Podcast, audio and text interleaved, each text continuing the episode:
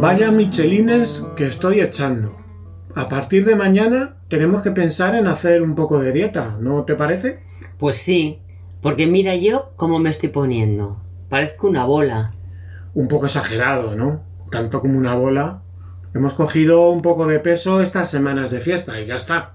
Es normal. Pues sí, alteramos los horarios, los ritmos, los tipos de comida y encima apenas nos movemos, pues pasa lo que pasa. Entonces, a partir de mañana empezamos nuestra dieta de depuración, ¿vale? De acuerdo, pero sin cosas raras, ¿eh? Que ya te veo venir.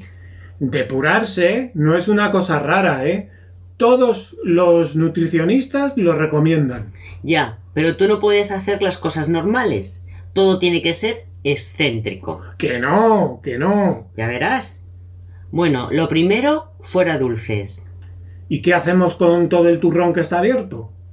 ¿Y con todos los polvorones que tenemos? ¿Los tiramos? Tirarlos no. Entonces, Pues los donamos. ¿a quién?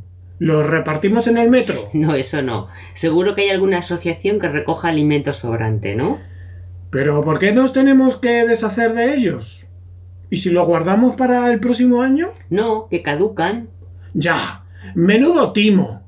Qué casualidad que todos los productos de Navidad tienen caducidad en noviembre del siguiente año. Vaya engaño.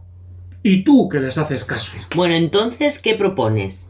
Pues co- comérnoslo todo, poco a poco. Estupendo. ¿Esas son tus medidas para recuperar la forma? Sí. Dosificar los dulces. Pero nadie te obliga, ¿eh? Si no quieres comer, no comas. Así me duran más a mí. No. El problema es que si sé que están en casa, al final voy a caer. Y ya sabes que yo no soy como tú, yo no me conformo con uno o dos. Bueno, los esconderé, no te preocupes. Bueno, más cosas. A ver, nada de pan. Hombre, nada, nada, un poco sí, ¿no? Para desayunar, en las cenas. Luego dices de mí.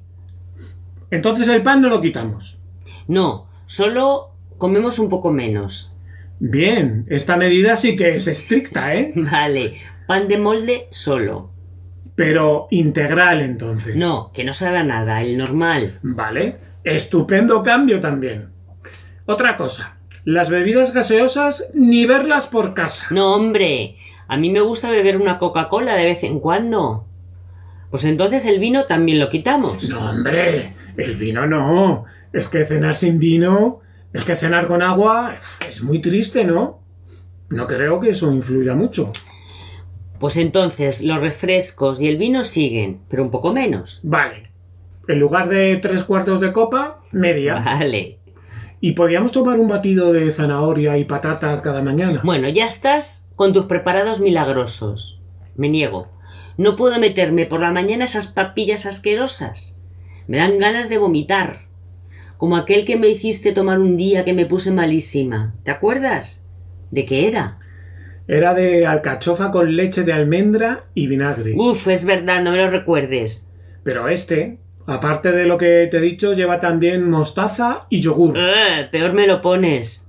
Nada, nada, no quiero batidos depuradores de esos, que los sacas de no sé dónde. Vale. Entonces, resumimos la dieta depurativa milagrosa que vamos a empezar. A ver. Comer los dulces poco a poco. El pan de molde para cenar y beber un pelín menos de Coca-Cola y vino. Eso es, ¿no? Pues básicamente sí. No parece muy difícil de llevar, ¿no? Pues no. Venga, a por ella entonces.